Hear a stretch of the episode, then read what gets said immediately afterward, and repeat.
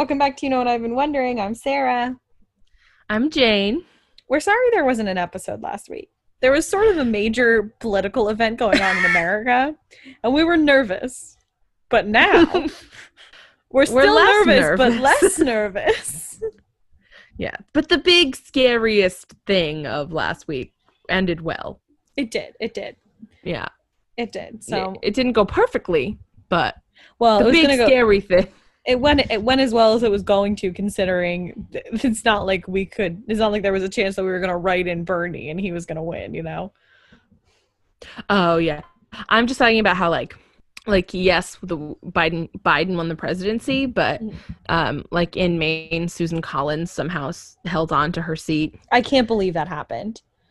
I really thought like I'm so confused because I know so like I don't know that many people that are huge Sara Gideon stands, but I know so many people that hate Susan Collins on both sides. I of the think it's because um, I volunteered at the polls in New York as a Mhm. observer, and I was talking to a woman who was volunteering with the Max Rose's campaign, and he's running for Congress in my district of New York. And I said to her, "Do you think he has a good chance?" And she said, "I did, but then the RNC decided to put a bunch of money into like into um like slanderous ads for races that were really close and that included Max Rose and I'm sure and I know that included the Susan Collins Sara Gideon yeah. race. There were So a lot of yeah. I think it's yeah. because the RNC spent so much money on ads and Max Rose I'm pretty sure is going to lose his his seat and he was the incumbent. Mm. Um and he's a Democrat and he's probably going to lose to the Republican opponent in our area, which is Mhm. crazy um, because they have they had projected him to win by a landslide, and then these ads happened. So I bet it's something similar. there were a lot of attack ads. I saw attack ads in Pennsylvania for Sara Gideon. I was like, why is this on here? Weird. But it was on like uh, like northeast news stations, you know. Yeah. Apparently, so a lot of my coworkers were saying you couldn't watch cable TV because every single ad was a political ad, which I don't have cable, Yeah. so didn't apply. But I believe it. I definitely believe it. For me, it's on YouTube. All of my YouTube ads were attack ads. I would literally Really? because on both sides of the aisle, it would be like Susan Collins is terrible, Sara Gideon's terrible, like right. I never saw any on YouTube or Hulu either. But Hmm. I'm I'm I'm nervous but optimistic about the next 4 years beginning in January. So that's a good place to be Yeah, comparatively. I'm ha- comparatively, yeah. you know. And ultimately, there's like, I mean, this is such a low bar, but just knowing that the person in office is like a person who can at least come across as a basically decent human Right. is such a like right. And like And I know Joe Biden's record isn't perfect, but there's so many things about him that make him seem like such a nice guy. Yeah. And you know, I I don't agree with all of Kamala Harris's political opinions and I and I acknowledge that there are um problematic things that she has stood for in the past, but it's still so very exciting that we're going to have a black South Asian female vice president. Like that's still amazing Yeah. that's still an accomplishment in itself and i think it sends such Yeah. a powerful message to women who want to go into politics or uh, who are in politics you know i do think i do think that shows um a great deal of you know change also like there were other really cool things that happened in this election like i read today on twitter that every single contested seat um the person who was running for Congress that stood for Medicare for all, or in all the ones that were in all the states where seats flipped. The candidate that won stood for Medicare for all. And like what does that say about our Oh. country and like what our country wants, you know? Like it's clear Mhm. through the results of this election that there are people who want like real legitimate change. Um Mhm. and and I do think that that's a positive in itself Mhm. that people are voting that there was a huge wave of people who voted not only in their best interest but in the interest of their community and we're able to flip seats and elect candidates who want better things for their community. And i, I appreciate that you know. Hmm so that's a victory in itself as well. Yeah. and if nothing else maybe biden will have a comprehensive covid relief plan Oh my gosh. I like almost started crying during his speech because he literally just mentioned that he wanted to I don't even remember what he said, but just something along the lines of he wanted to work to get rid of the pandemic. right And it was like, oh my gosh, having a president that that's the goal. Like, Well, on his on his transition website already, he's put up a list of um, scientists and doctors who he has on a task force to address the pandemic, and I'm like, wow, like you know, ten months into the pandemic, someone's finally gonna be like, hey, we should probably start to fix this, and like, what a relief. I also like I did feel really good at school today because so many kids like expressed how happy they were. And I there were two kids who got picked up late today and they were two kids who had done after school with me and I was standing there and I was talking to them. And I was like do you miss after school? And I wasn't even trying to be like tell me that you miss me. Like I was like no like what do you do after school now? Like do you miss that? And one of them was like yeah I really Mhm. miss it. Like I miss acting and I miss just like hanging out and like doing extracurriculars. He was like I only get to do like baseball on the weekends and I'm not on a team like I just go to like a batting range with a friend and I was like yeah that's really different and the and the other girl I was with said the same thing. She was like I really miss acting and I miss having snack with everybody and I was like me too like I, got really emotional. But they both were like but I really hope that like when Biden becomes president that like he'll be able to fix this so that we can have after school again and I was like me too it was really cute Biden should have put that on his platform. I will bring back after school. I will bring back after school. Honestly, so many parents probably would have been like, "Have you seen that meme that's like Biden? It's a stance, and then it's like he gets all 538 electoral votes or something like that." It's like, a, and one of them was like, "Biden, I will take down Lin Manuel Miranda, 538 electoral." votes." If you've been like, "I will bring back after school, 538 electoral votes." So funny, so funny. Things we can all agree on. It's true. It's true. We stand after school in this country. Anyway, should we get started? Is there anything else you want to share?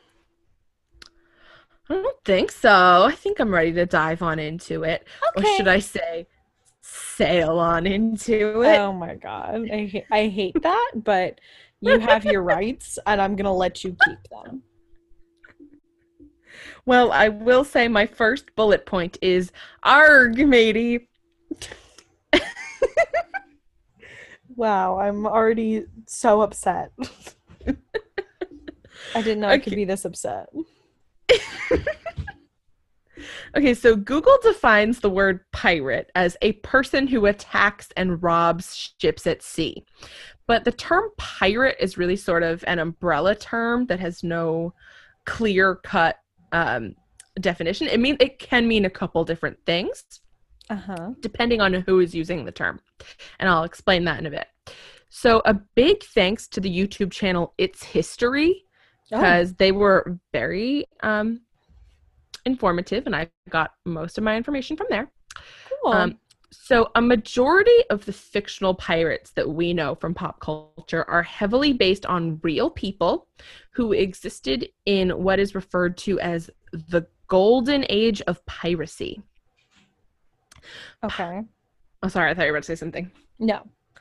Pirates of the Caribbean isn't just set there because it's tropical and pretty and like a nice locale for a movie. It's also a site of important historical significance for both piracy and the national politics of the early modern period. Now, when I say piracy, I'm not talking about, you know, like copying DVDs. Right. um, this is the region. It's near the Gulf of Mexico uh, in Central America, and it includes the Caribbean Sea, located off the Atlantic Ocean, and it is home to more than 700 islands. Okay. Now, in 1492, Columbus did indeed sail the ocean blue, but not to America. He did not land in North America. No, he did not. Rather, he arrived at the island of Hispaniola, which is the second largest island in the Caribbean, and it's the island that is now Haiti and the Dominican Republic. Oh, okay. When Columbus returned to Europe, there was a huge dispute over which islands in the Caribbean, quote unquote, belonged to which European empire. And Mhm. the islands were divided between the Portuguese and the Spanish Empire, with the Spanish holding most of it. Um, the Treaty of Tordesillas, which in the YouTube video I watched, they pronounced Tordesillas, so which really made me think of Booksmart when the guy's like Barcelona. Uh, um, but in the Treaty of Tordesillas, or Tordesillas, maybe that's the actual pronunciation that I should probably be following. Um, a majority of the islands were given to Spain officially, creating a Spanish monopoly on the region, which lasted for more than 100 years. Mhm. And the Spanish would even punish any trespassers on quote unquote their lands. Again, these are stolen lands that Spain stole yes. from the native peoples. Let's keep that in mind throughout all of this. The British, the Dutch, and the French saw the Spanish obtaining enormous riches from the Caribbean and didn't think it was fair that Spain was hoarding all that wealth, stolen wealth. Uh, so between 1520 and 1550, um, Spain's transatlantic trade became the target for what is known as privateers from France, and then from 1550 to 1600, England as well. Okay. English privateers were known as sea dogs, which is the uh, mascot of the minor league baseball team in Maine. Uh, that Oh. the team that feeds into the Red Sox. So a Uh, now- it's kind of fun to see that all the sea dogs is also like an animal. So I I, I don't know which one they were going for, but um yes. Yeah. Anyway, so the sea dogs, the English privateers and the Dutch privateers were targeting Spanish ships. So basically these privateers were pirate they weren't pirates yet, but they were groups of guys that would just attack ships coming back from Spain with Okay. like gold and money and riches and rob them of that gold. Now remember the Spanish stole it first. They did. Spain didn't come across it legally either. Anyway, no, they did so for the. Spanish, who were the ones being robbed, they said that all foreign ships that worked to steal acquired gold and other goods were considered sea robbers and thus pirates. Um, but it was mostly the case that these sea robbers, uh, who originally claimed no country of allegiance, were actually given a license by other competing countries to go on attacking the Spanish. This practice is known as privateering. So, Mm. piracy basically means you're stealing for stealing's sake, and there's no legal reason for you to be allowed to do that. But privateering means you were hired by a government to go and steal from people. okay. So the Spanish considered these men pirates, but the people can they consider themselves privateers. Right. Privateering is state-sponsored piracy. So technically, um, I said this now in like four different ways. Piracy is really robbing with legal authority to do so. The privateers were attacking the Spanish. The most famous privateer slash pirate, we'll call them privateers, I guess, was Sir Francis Drake. Uh, Sir Francis Ah, Drake yes. is considered to be a hero for the English and a evil pirate to the Spanish. Nice. Um, then the Dutch also began to attack the Spanish, and they were actually able to take control of some of the Caribbean around the turn of the 17th century. Mhm. Um, if not, I think maybe actually all of the Caribbean.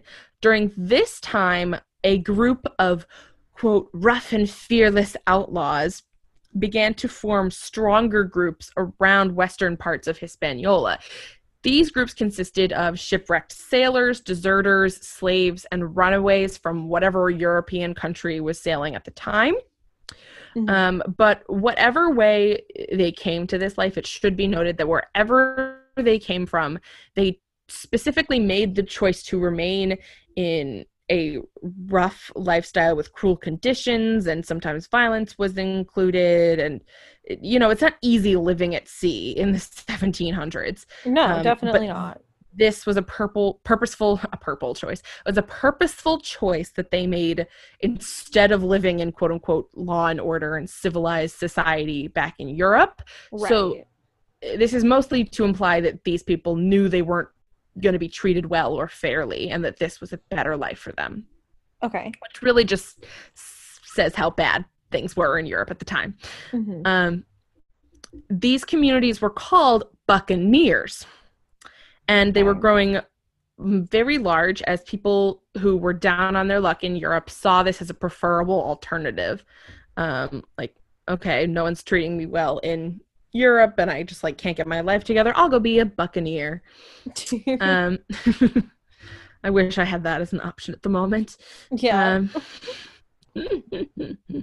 uh, the Spanish began worrying that these groups attacking them um, were, you know, becoming a threat. So they tried to destroy them by cutting off their food supply. but this method just really backfired on them because now that they didn't have food coming to them from Europe, they had no choice but to rob the Spanish to survive. Uh, and they also began inhabiting a bunch of islands. Um, so they were really kind of establishing a presence and um, had to do what they were doing in order to survive. Um, right.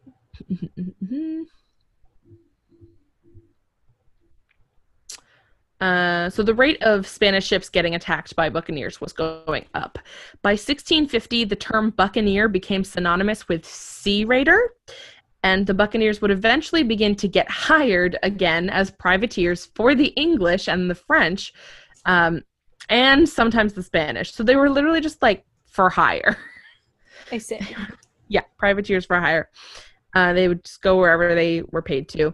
Um, shortly after this, under the leadership of Oliver Cromwell, the English took over Jamaica and many British people began immigrating to the island, while a lot of French people were taking up residence in Tortuga and Hispaniola, which makes sense because I'm pretty sure French is, like, if not the primary language of Haiti, a one of the top ones. Yeah, I'm pretty sure it's Yeah. the it's their primary language. Yeah.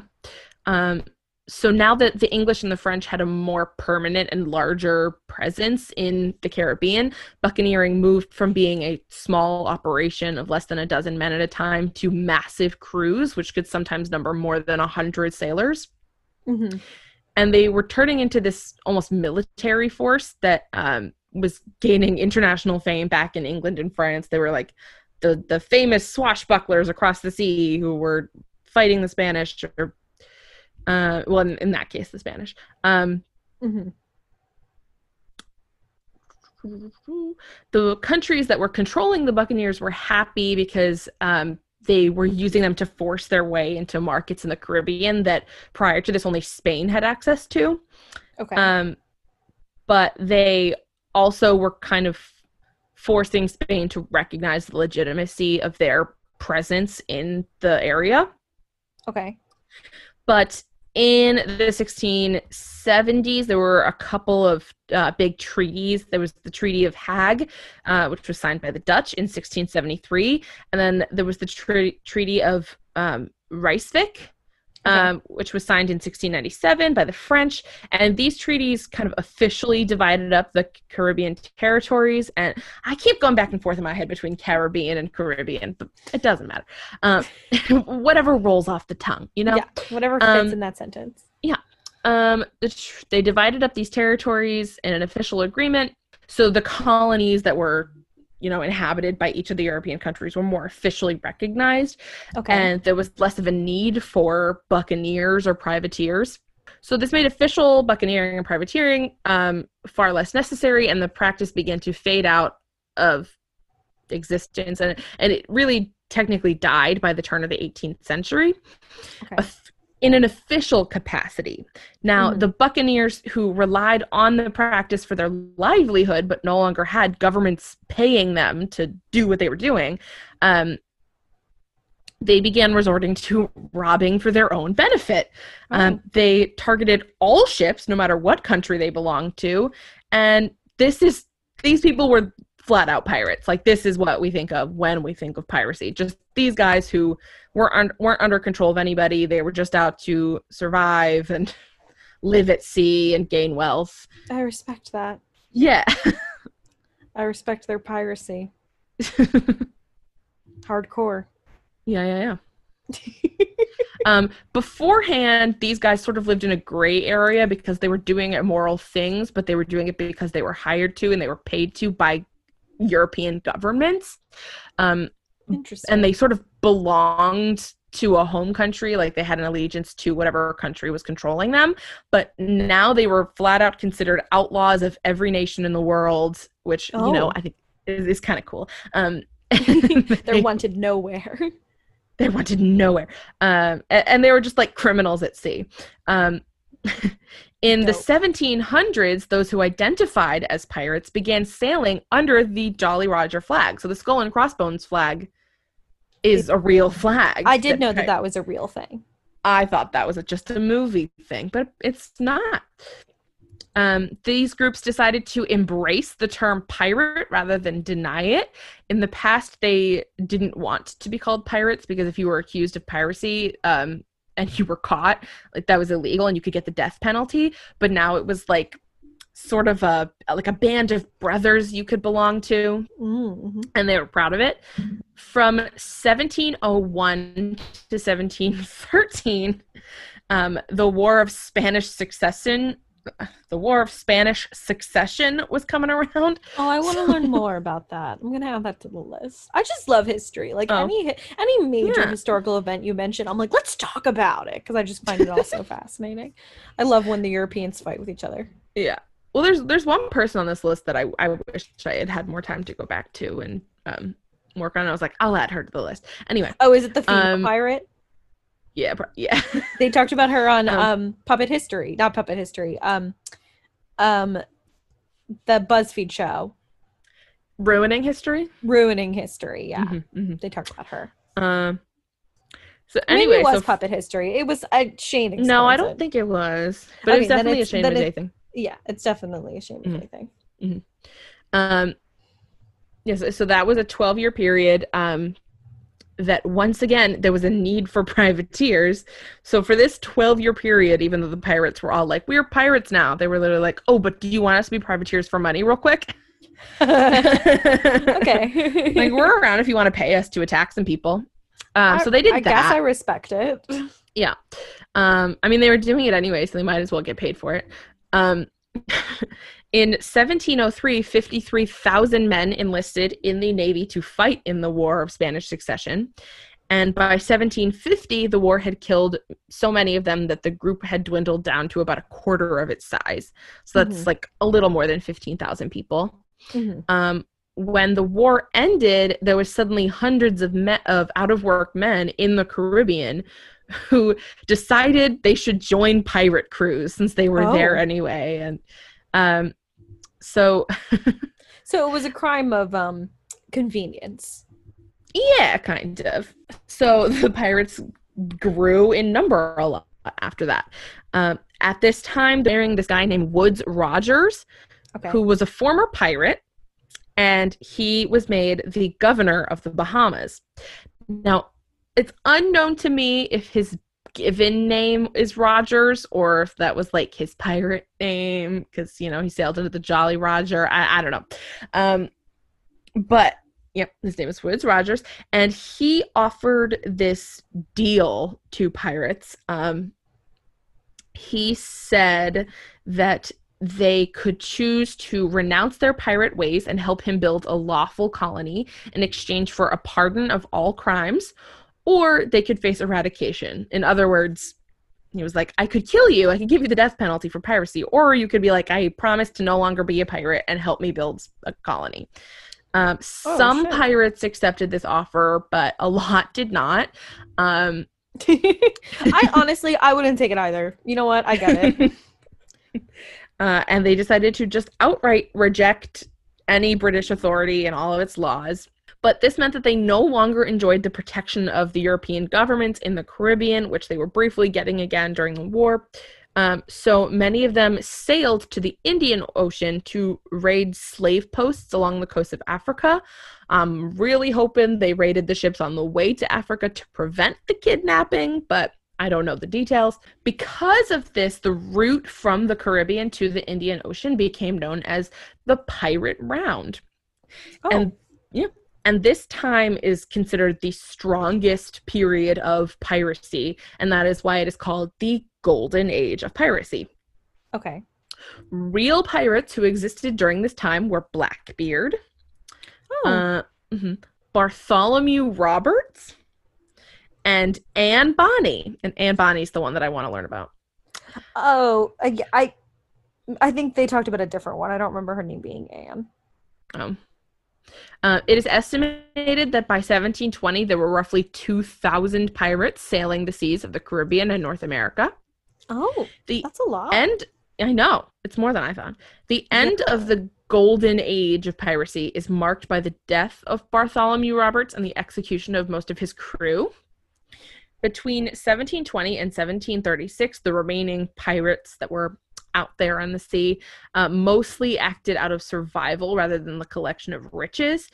And um, the golden age was really considered over at this point because um, the pirates were really fighting a losing war and their tactics were becoming more and more desperate just for survival.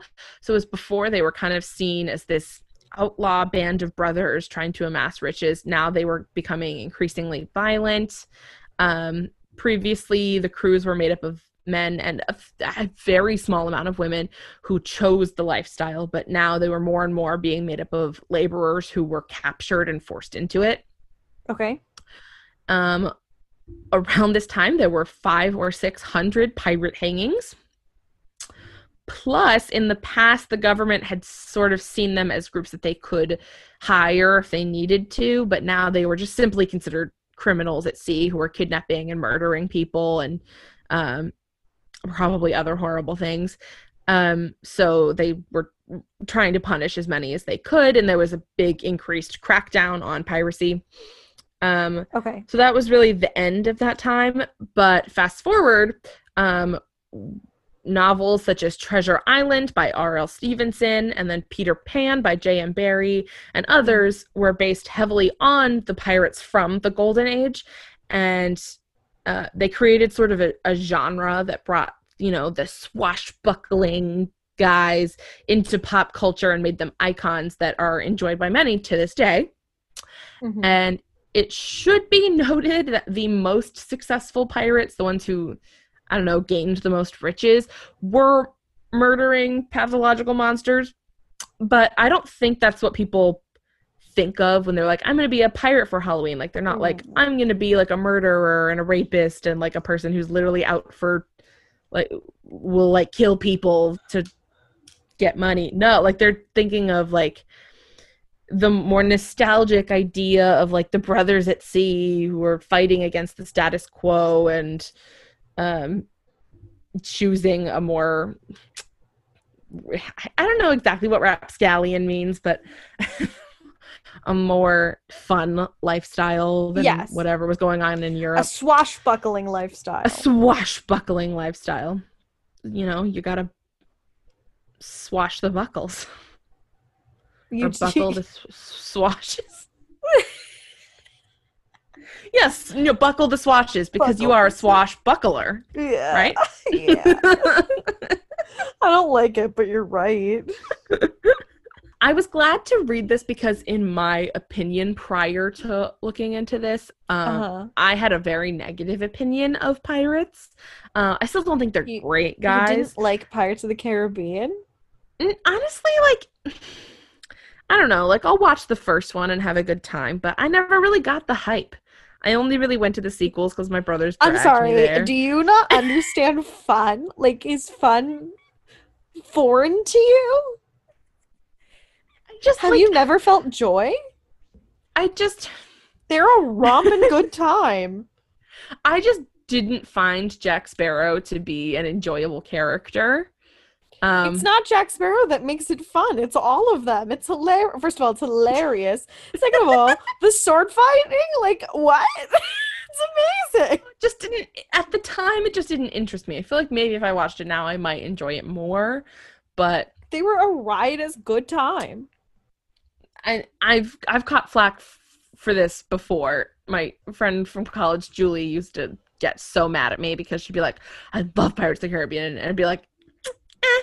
and she'd be like, "How dare you?" Literally, how Listen, dare you? I'm on Julie's side. I don't know. I I don't know. I just didn't. And I was like kind of of the opinion that um we were like misrepresenting the idea of piracy and it's like anytime someone was dressing up as one is like okay so the idea is just that it's a person who is like a thief and in many cases is known to be like rapists and uh, like not great people and like that's what you want to be for Halloween. I just like didn't really get the concept, but doing this research kind of solidified it a little bit more in my mind that like yes it eventually became that but in its like initial conception the idea of buccaneering was more so like getting away from the country that you that like systematically wasn't built for you to succeed and yes. choosing a lifestyle where you could Yes. Um, I do yeah. get I do get your initial um Mhm. Reservations about it and that that's totally valid. I will say that uh, I thoroughly enjoy that the enemy in Pirates of the Caribbean is colonialism. mhm, Um it's very anti-colonial. which, which- again like kind of the the same sort of thing here like the enemy is the spanish who are colonizing the uh, the caribbean but the main issue is that it's not being done by people who want to stop colonization because of colonization being bad they want to stop the spanish colonization so that the english and the french and the dutch can colonize the caribbean Right. instead Right, right, right, right. All right, should we move on to the middle segment? sure So I'm going to talk about um, Georgia's runoff election and why it's happening. so, if you didn't know, the Georgia is now having to have a runoff election for their two Senate seats because neither of the senators that ran, or none of the senators that ran, got a 50%. 50% of the vote, which is required in order for them to have won the election. I believe this is because there were so many write-ins and things like that and like third-party candidates. So now most of the Senate seats have been called and currently the Senate se- seats should nothing change, which it doesn't look like they will, sit at 48 48. Um, and it's really, really important for the Democrats to take the House because if the Democrats don't take the House, Joe Biden will be extremely limited in the things that he can do. Um, Mhm. And it will be the first time since, I think, the 80s that a president has not entered with the House, the Senate, and um, the White House all in their party. So Mm. it's super important. So Georgia is now having to have this runoff election so that um, they can decide the Senate seats there. And it's a really big deal because essentially it's going to decide who's control of the Senate because if they both win, that'll make the Senate 50-50 and Kamala Harris as the sitting she's the she's the president of the Senate as the vice president of the United States would be the deciding vote. Um, which is super important. So, Mhm. um this is like what the election there looks like for senators. Um, the first race is between Jon Ossoff and David Perdue. David Perdue is the incumbent. Um, on November 3rd, Perdue brought in 90, 49.7% of the vote, so he was almost to 50, but not quite. And Ossoff brought in 47.9. Um, Ossoff had a lot of momentum going into the election, um, and Perdue had the advantage of being an incumbent. Um, but following the turning of Georgia blue, there's a lot of motivation to, uh, you know, they it kind of seemed impossible that a senator, a, a Democrat senator, could be elected in Georgia. Now it doesn't seem so impossible. There, if you are 18 before January 5th, you can now register. So there's hopefully going to be more young voters, which is super exciting. Um, and to win in January, essentially Ossoff is going to have to leverage that enthusiasm that allowed the state to turn blue and keep going with that momentum. Um, and also hope that Perdue's support has kind of been buoyed by Trump's loss. Um, and so those people who will be like bitter and disappointed may stay home in January. Mm. Um, they are going to have three debates between now and then, um, or at least Ossoff wants to have a debate, but Perdue has denied the debate. But um, they're hoping that they'll have at least one or two before then. Um, and they both seem very confident. So that's the first. That's the first one. Um, the other race is between Reverend Raphael Warnock and Kelly Loeffler. Uh, Loeffler um, was an appointed senator um, after Senator Johnny Isakson um, retired in 2019, but she has to be specially elected in order to um, Hold actually to si- uh, to actually hold on to the seat for the Yeah. remainder of his term, which was up in 2022.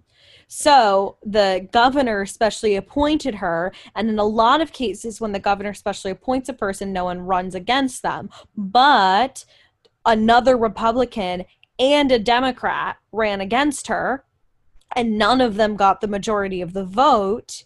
So now her and Warnock are going to have an election to, for this like special appointment. Both Representative Doug Collins and Senator Kelly Loeffler were running in the special election race, and Collins lost. So essentially, the Democratic, the Republican vote was split between Loeffler and Collins. But now that vote will not be split between those two, which means that Loeffler is suspected to get like a, a much higher percentage of the votes, which means that Warnock is not is not as likely to win as Os Osler is. I say Ossoff is. Yeah, it's Ossoff because his slogan is "We'll work our ass off" to or something like that. It's very funny. So if Warnock is elected, he would still have no matter who's elected, that seat is going to be vacated in 2022, whereas the other seat won't be vacated until 2026. hmm That's the difference. That's the issue. Um, and that's why like runoffs are are more rare because often if there's it's like it's rare for a senator to retire in the middle of their term anyway, but often if they retire and the governor especially appoints somebody, no one runs against them. hmm So that was it was unexpected that not one but two people would run against Loeffler.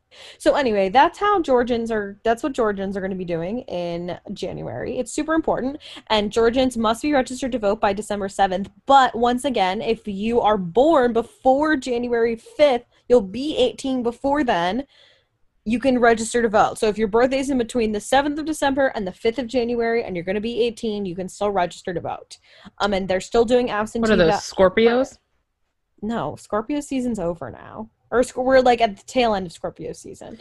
That's um. so what are they? Capricorns? No. They're ca- yes, they're Capricorns going in. Yeah, they're all Capricorns. Maybe a couple Okay. of Sagittariuses. No, they're I know- Sagittariuses and Capricorns. Okay. I know my brother's a Capricorn and he's on the 6th of January, so Yes. Yep. So the, Mhm. he yeah, but the the beginning of December is Sagittarius. Anyway. anyway. Not really relevant, but sidetrack. Now we're going to talk about dreams. Um, and I don't mean dreams as in what you want to do when you grow up, which I know is a stressful question. I mean the dreams that you have when you sleep. I know Um, it's a stressful question. You hate that question. You're constantly I like, do. "How dare you ask me that?" You get so upset. You're like, "I don't know," and then you just like shut down. So I'm not going to ask. I think you it's mo- I think it's mostly because like I did like I had a dream and then my dream got kind of crushed and now I have like a second kind of dream but I still like feel sad that I never like that I didn't put as much effort into that other dream, you know. yeah. Anyway, anyway. anyway, let's talk about the dreams that you have when you sleep. Yep. Okay. But- So there are many different methods of dream interpretation depending on which famous researcher you want to believe. Um, the first is Sigmund Freud, the man himself. and he wrote a book called The Interpretation of Dreams. And in that book, he suggested that dreams are manifested unconscious wishes. And there are four elements to his ideas about dreams. There, are, and he thinks there are four el- elements in dreams, essentially. Also, rest in peace, Alex Trebek. What a loss. Okay, the first element is condensation, which is not what you think it is. Um, and that is when many ideas and concepts are represented in one dream and information is condensed into a single thought. So it's dreams that represent big, complex ideas and kind of uh, like minimize it just and simplify it. Um, dreams can also have displacement, which are elements in a dream where the emotional meaning is disguised by confusing um, information and insignificant parts of a dream. So the dream muddles stuff so that you can't tell what the emotions surrounding it are. Mm. There's symbolization, which is where your subconscious censors repressed ideas and replaces them with symbolic objects. Um, so, in order to save you from confronting something that is scary to you.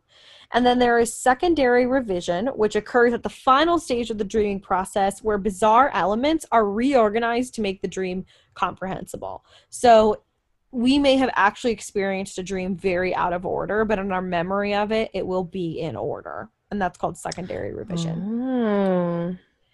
Freud's mentee, Carl Jung, partially agreed with Freud, but he felt that dreams were more than repressed wishes.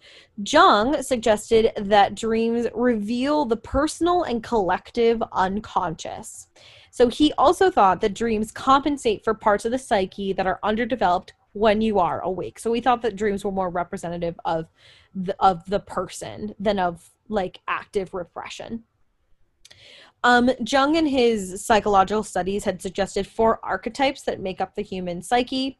Um, and in dreams, we manifest the archetype that is underutilized in life. So you're dreaming about the one that needs more service. Um, and those arch- ar- archetypes are the persona, or how we present ourselves to the world, the shadow, which consists of our sex and life instincts. And the shadow also forms our attempts to adapt to cultural norms the anima or animus, um, which represents the true self, and the anima and animus is always um, the opposite sex of yourself. So if you are a woman, your animus is a masculine energy, and if you are a male, your anima is a feminine energy. And has nothing to do with your interactions with the opposite opposite sex. It's your relationship to the masculine or the feminine. Okay.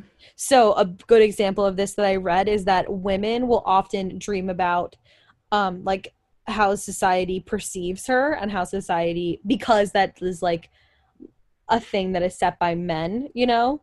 Like societal Mhm. expectations is a masculine dominated area whereas men will dream about like repressed feelings and emotions which is a very feminine thing. So it's nothing to Mhm. do with actually dreaming about men or women. It has nothing to do with sexual orientation. It just has to do with like power structures um, that exist in society manifesting themselves in our psyche. Okay. Because we're always manifesting, we're always we're always thinking of ourselves in opposition, is what he's saying. Okay. and then there's the and there's the self which is unified unconsciousness and consciousness of an individual. So it's both it's it's all those things at once. So his idea was that these archetypes will appear in dreams um, when they need to be serviced in your waking life. And they will often appear in dreams as symbols. For example the shadow is not just a person showing up and being like you need to adapt to cultural norms. It might be like a snake or something like that to show sex and temptation um and culture. So they appear in our brain translates them into symbols that feel safe so that we don't like freak out in a dream, you know. Mhm. Calvin S. Hall thought that dreams are part of a cognitive process that show us conceptions of elements in our lives. So, not what they actually are, but how we conceive them. His ultimate goal was actually not to understand dreams, but he thought that he could use dreams to understand the dreamer, that like dreams were the key to like codifying us as humans. And he essentially turned dreams and their elements into a quantitative system. Um, so he didn't actually care about like why we dream or what dreams mean. He thought that he could use dream data to gather like statistics about people That sounds like the start of a sci-fi show. it does That yeah. where they end up like accidentally like inventing a machine that takes you into someone's mind or something. Uh, G. William Domhoff, who is actually still alive today, but he's very old, um, is a prominent dream researcher who studied with Calvin Hall.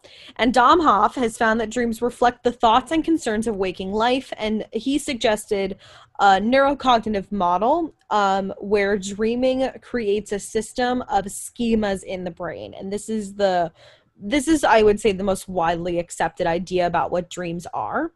Um, and these schemas in our brain then create dreams depending on what we've been thinking about. So, for the most part, people believe that dreams are a manifestation of things that have been on our mind and on our conscious mind um, coming up because our brain essentially is like, let's make a dream. And they kind of pull open all these files and they shove all those files together, and then you have a dream based Mm. off of what your thoughts are. So, that's sort of the psychology about what dreams could mean. Mm-hmm. But now that's Okay. now that that's out of the way, um, let's discuss some common dream elements and their interpretations, which is kind of what you were talking about. So these are Yeah. like these are like symbols in dreams. Okay. Animals. Animals are very common in dreams, and they represent survival and nature. In a dream, if you are being chased by a predator, it can mean that you're holding back repressed primal emotions like fear or aggression. So I used to get dreamed that I was being chased by stuff all the time. I had one dream that was recurring where I was being chased by Professor Lupin in his werewolf. Well, we're going to talk about we're going to talk about what specifically being chased means, but animals in general normally refer to Okay. like instinct and stuff Okay. like that. So if there's an animal, if there's an animal in your dream, like if there's a lion in your dream, that might mean that like you need to think about your instincts in relation to a certain danger or something like that. Mm, okay. Um, babies. Babies could literally mean that you want to have a child, um, but it could also signify new beginnings because birth, vulnerability, Mhm. or desire for love and attention because babies like that's all they require is love and attention. So it could reflect your own like need for that, like you received as a child. Um, being chased is one of the most common dream symbols. It typically means that you are feeling threatened by something. So it's actually important to reflect on who is chasing you um, and what that might symbolize. So if you're getting chased by like an eagle, that might mean that you are feeling threatened by the American. America. Like truly. Oh. no, but like truly that's what it could mean. It's just like what your brain is filling in. Um, and if you are being chased by someone you don't know, you might want to think about who that symbolizes. Like in Mhm. your real life. So if you if you were dreaming about getting chased by Lupin, Lupin was likely a filler for like a real person in your life or a real fear that you had. Like I don't think you were afraid that werewolves were real, but like transformation, you know, or change Hmm. Okay. is one way you could interpret that. Clothing in dreams um, can symbolize different things depending on the clothing you're wearing. If the clothes are tattered or like in poor condition, it could mean that you're feeling unattractive, or that emotionally you're you're worn out or out of touch. Like if your clothes are Mm. not, you know, trendy, that might be your dream telling you that you feel out of touch with society or reality or something of the sort hmm um exams i know one of my mom's reoccurring dreams is that she's is that she's taking an exam and exams all actually reflect self-evaluation not like external evaluation and the content of the exam you're taking in the dream often reflects the part of your life that is under inspection and that you are like overthinking or being too hard on yourself about which is interesting Okay.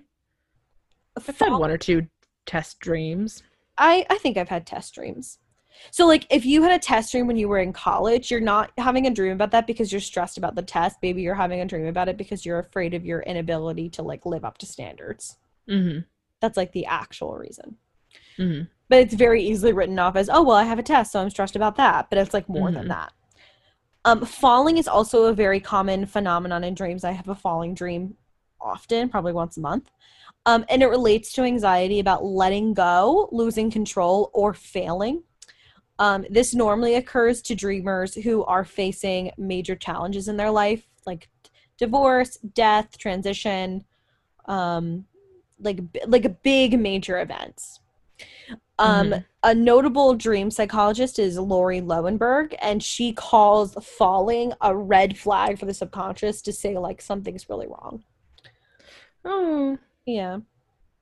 Faulty machinery in dreams is actually um, caused by your language center being shut down while you sleep um, which means that like you can't dial the phone read the time or search the internet um, Hmm. and so these things happen because your brain is like oh i'm like i'm not processing things correctly um and that like that means that your subconscious is like a little scared um but it could also represent performance anxiety in life. Food in dreams is said to symbolize knowledge because food nourishes the body and information nourishes the brain so it represents information.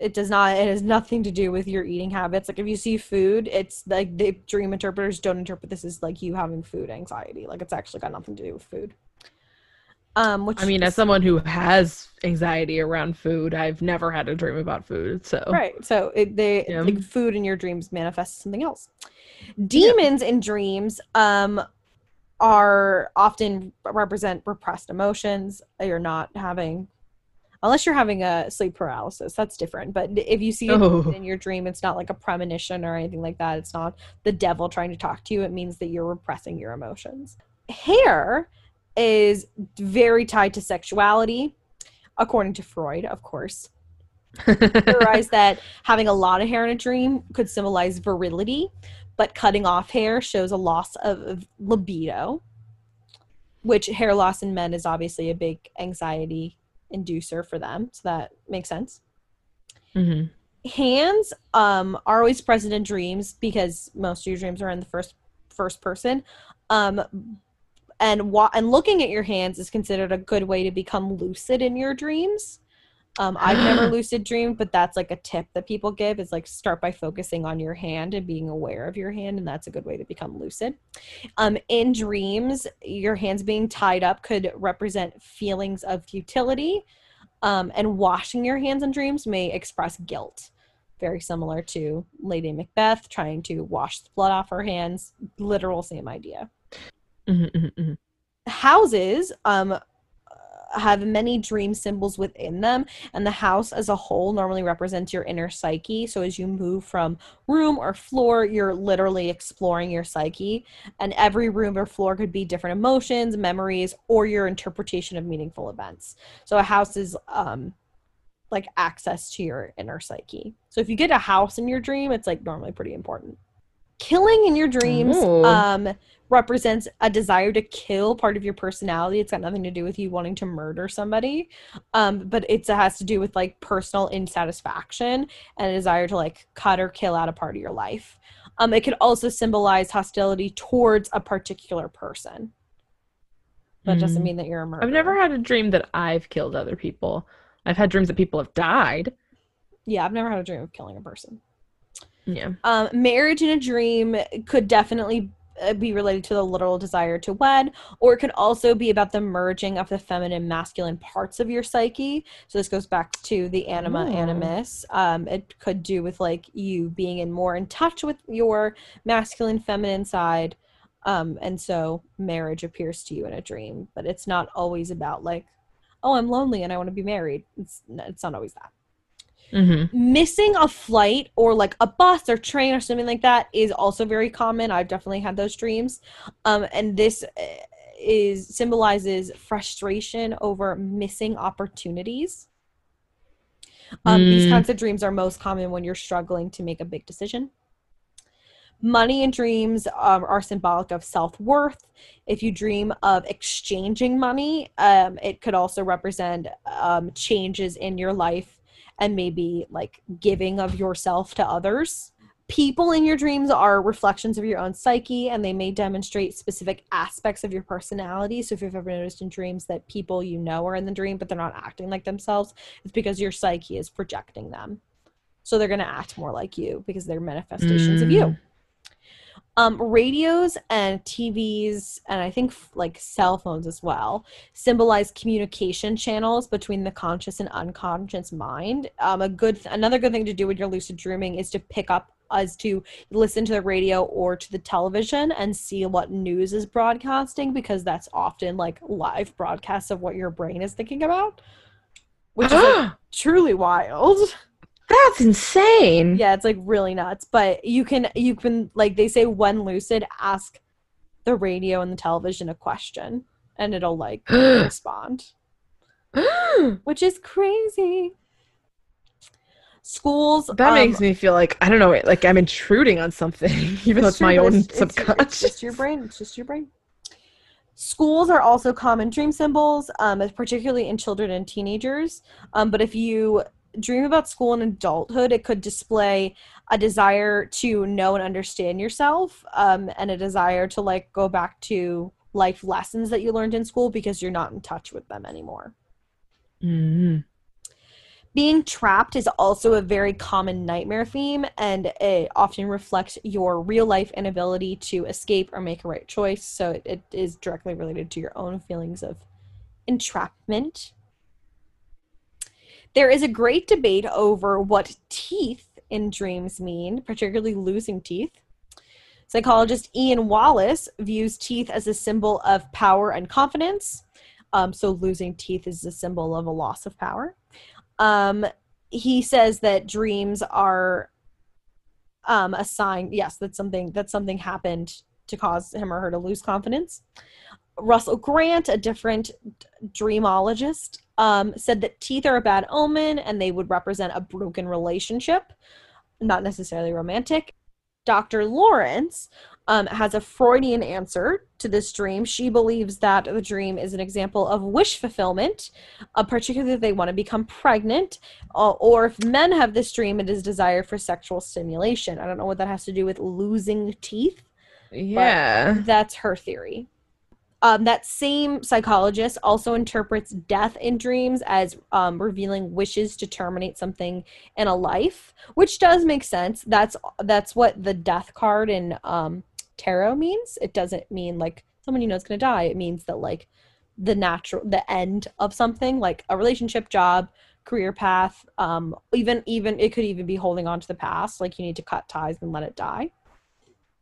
Mhm. Um, celebrities that appear in dreams are symbolic of a personal need for recognition. I don't remember. I can't. Have, I don't have an example right now, but I've definitely had dreams where celebrities are just part of my life. Yeah, There's been at least one Zac Efron dream, right. and he's not even like my main celebrity crush, but he's just like living. and it's not even recognition from them. It's just like you feel under recognized in your life. So you have this dream where someone who you care about and had a lot of power in the world recognizes you to make yourself feel better, make yourself feel seen. Mhm, And finally, if you dream about your partner cheating, it does not mean that you're having a premonition about your partner. It means that you are lacking attention from them um, and that you do not trust them. So it means it's time to check in and chat. And that is all about dream interpretations. That's so interesting. I'm glad you enjoyed it. Now tonight you're going to have dreams and you're going to overthink literally everything. Yeah, I know. I want to start trying to lose a dream. I've never been able to, but I'm afraid of it. I don't want to do it. well, I never like I don't think I've ever been aware that I was dreaming and I've like tried to control it and failed. It's more so like for, in my brain it's reality and then I wake up and I realize, "Oh, right, that's not reality," which most of the time is like, "Thank God." Right. Right, right. Like I've told Sarah this, but I don't know if I've said this on the podcast. One time I had a dream that Sarah died and I was so sad. And then I woke up and got a text from Sarah and literally looked at my phone and was like, oh, Sarah texted me. Sarah's alive! And like the joy I felt. like, Sarah's alive. I had a dream like two nights ago that I went to work and something really traumatic happened, and then I woke up and I was like, "That didn't happen, right? Like that's not like we're fine. Yeah. fine." Um, and I figured, but it is scary when that happens, and you're like, "Hold on, that wasn't real." yeah. I feel I always feel a little betrayed by my dreams for that reason. My most recent thing that I keep dreaming, which I know the reason for it, um, is I I've recently started sleeping with a mouth guard, and I Oh. keep having dreams that there's food in my mouth, and for some reason I can't swallow it, and I keep like tr- and I wake up because I'm literally actively trying to swallow my mouth guard, but I can't because it's stuck around my teeth. Oh no! Like it's. and I'm like, oh, okay. Like, stop that. That's not food. Like- So I guess I do have dreams about food, but it's literally because my brain's confused because it's not used to having something in the in our in my mouth while I sleep. Right. No, that is, that does sound crazy uncomfortable. Well, thank you so much for listening. You can find us on Instagram, Twitter, and Facebook at YKWIBW Podcast. You can check out our website, I've been wondering.com. If you like what you're hearing, you consider leaving us a five star review on iTunes. And finally, if you have something that you've been wondering, you can email us at I've been wondering podcast at gmail.com. And we'd love to put it on the show. So next week, Jean and I are gonna. I don't know why I said it like you were French. Jean and I. Jin. Jane. I don't know why I said it like that. That was so weird. Um, Jane and I are going to do something a little different, and that is we are going to talk about the First Nations peoples that lived on the land that we live on now when that dastardly man Christopher Columbus arrived. Or whomever. Ah, shakes fist. shakes fist. Or Amerigo Vespucci you know whoever whoever it was that disrupted their land and then forced them out in a truly truly terrible way. Um so we're gonna we're Mhm. gonna talk about them. So like for me I know I live on Lenape land. Um but I know there are sub tribes or uh, if that's the what you call them. Like like there's the Lenape as a whole, then there's different sects, which I talked about a little bit when I talked about Mount Rushmore, the different like we talked about different Sioux nations. So that's what we're going to talk about since it's almost Thanksgiving and Thanksgiving is Mhm. supposed to be about the supposed harmony between the Puritans and the indigenous people at Plymouth Rock. But did that happen? Probably not. hmm So, I Believe this is a quick Google search, but it, it confirms what I thought is that the Al- Algonquin speaking tribes are what are the tribes that were here in the area of Maine that I'm in. But there were many. There wasn't just one. Okay, yeah, I'm the I I th- where I live now was once Munsee Lenape land, Okay. and But also you know, I'm, I'm glad to learn more about them. I learned a little bit about them this summer when I took a history of Maine class, but not a lot. I mainly learned about like our interactions when we first got here, and then it was like it, then my history book did not go into too much detail about Mhm. where they went after we, you know, messed up their lives. It's true, and like I'd like to know what happened to them. I was this this honestly was um, sparked because I was in an information session for um, a program at Columbia, and one of the staff, um, when he was talking about the, the particular part of the program he oversees, said like I want to acknowledge that like Columbia exists in Lenape land, which like I always appreciate when people do, but there are some moments where I find it really performative.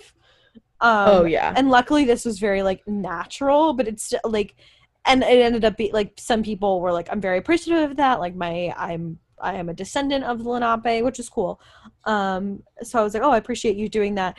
Um but it came at just like such a random point like we had talked about um columbia's response to black lives matter and all of that um and so then it was just at such a random point that i was really thrown off guard by it and i was like oh um, okay um, cool thank you for acknowledging that i guess random Mhm. professor um, but it did get me thinking about it and now i'm and now i'm more curious to to learn about who they were and what they valued before yeah. before we stole their land Mhm. All right so that's what's coming at you next week. Thank you so much for listening. This is you know what i've been wondering